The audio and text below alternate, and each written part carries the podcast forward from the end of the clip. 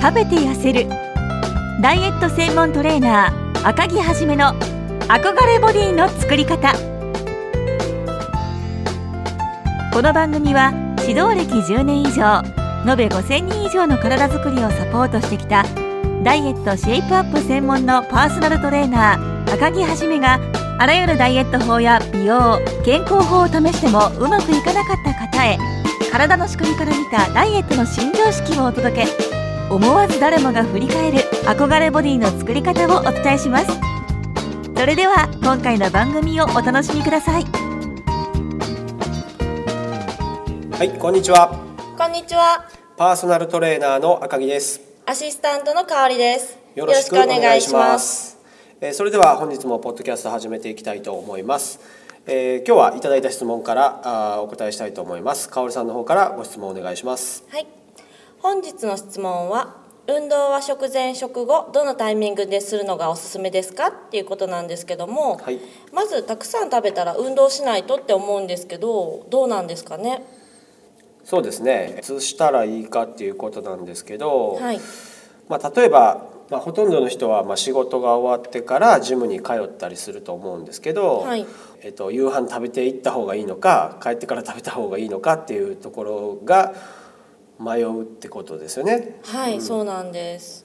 まあ、目的と運動の種類によるかなと思うんですけど、はい。えっと例えばまあ体脂肪を燃やすのが目的だったら少しねお腹が小腹が空いたぐらいの状態で軽いウォーキングするといいんですね。はい。えっと体って糖質と脂質を半々で使ってエネルギーに変えるんですけど、はい。こう小腹がちょっと空いている状態っていうのは言ったら糖質が少し不足している状態なので、はいあの脂質が使われやすい状態になるんですね。はい。はい、なので、えーとまあ、軽い運動だったら、まあ、少しお腹が空いたタイミングがおすすめです。じゃあ逆に例えば食べた後だと燃えにくくなったりするんですか？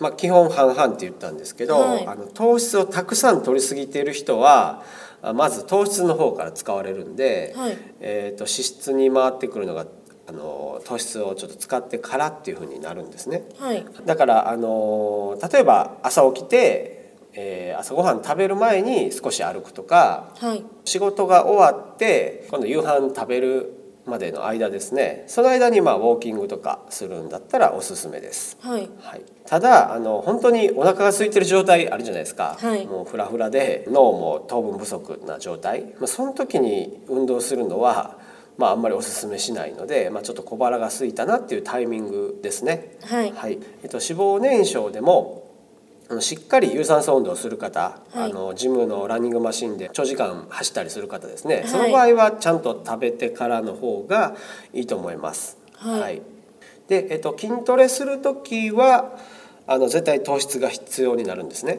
はい。はい、あの有酸素運動と違って筋トレの時っていうのはあのほとんどが糖質を使うので炭水化物をですね事前に食べておかないとダメですね。で糖質なしで筋トレしてもあの筋肉つかないので,、あ、そうなんですね。はい、で筋トレするってことはまあ筋肉つけたいってことになるので、はいだから事前にし、えー、とちゃんと糖質を取っておくっていうのが一つポイントですね。はい。はい、でお腹をですね空いた状態でハードに運動するっていうのはあの結構危険なので、はいえー注意をしてください。はいでたまにあの食事制限しすぎてジムで運動して倒れる方もですねまあ本当にごく稀にいらっしゃるので注意をしてください。わかりました。でも食べてすぐ動くとお腹痛くなったりしますよね。そうですね。まあ、本当にまあ事前に食べないといけないからって言って本当に食べてすぐ運動するっていうのは良くなくて、まあ、食べてる内容にもよると思うんですけど、はいまあ、普通の食事をとった場合だったら、まあ、やっぱ1時間半か2時間ぐらいは空けてからあ運動の方をしてほしいと思うんですね。それぐらい開ければまあ、定食ぐらいを食べた後でも大丈夫ってことですね。そうです。で食後すぐっていうのはあの内臓ですね。内臓の方がしあの働いてて、はい。まあ、食べたものを消化吸収するモードに体はなってるのではい。体もね動きにくくなってるんですよ、あ、そうなんですね。食べ過ぎた時ちょっと眠くなるじゃないですか。はい、はい。もう動きたくなくなりますね。はい、それはもう消化吸収の方を、まあ、優先したいということで体動きにくくなってるんですねはい。まあ、あのかといってねあの食事時間を2時間ぐらい空けてジムに行こうってなると、はい。結構遅くなってしまうっていう人もいるんですよ。はい。仕事の終わり時間によってはちょっとね、はい。遅くなりますね。まあ、そういう場合はあの事前におにぎり1個とか、はい。エネルギーゼリーみたいなのあるじゃないですか。はい。ありますね、あれであのまあ一旦ですね少し炭水化物を補給して運動行くじゃないですか。はい。でその後また帰ってからまあちゃんとした食事をですね取ればいいと思います。あそうなんですね、はい。3食食事をちゃんと取った方がいいっていうことなんですけども、うん。このトレーニング前におにぎりとかエネルギーゼリーを取ってしまうことで、うん。一日のなんかご飯取りすぎとかっていう形にはなってしまわないですか？あそれは大丈夫です。運動によって使う分なので、まあ、運動前にね少し炭水化物を取ってたとしても、まあ、それは運動によって消費されますし、はいあのさっき言った通り運動時はあの脂質と糖質炭水化物をまあ半々で使うので、まあ、食べた炭水化物はまあ消費しますよね。はいでも動くことによってあの有酸素運動だったら半分体脂肪を使って消費するので太ることはないですね。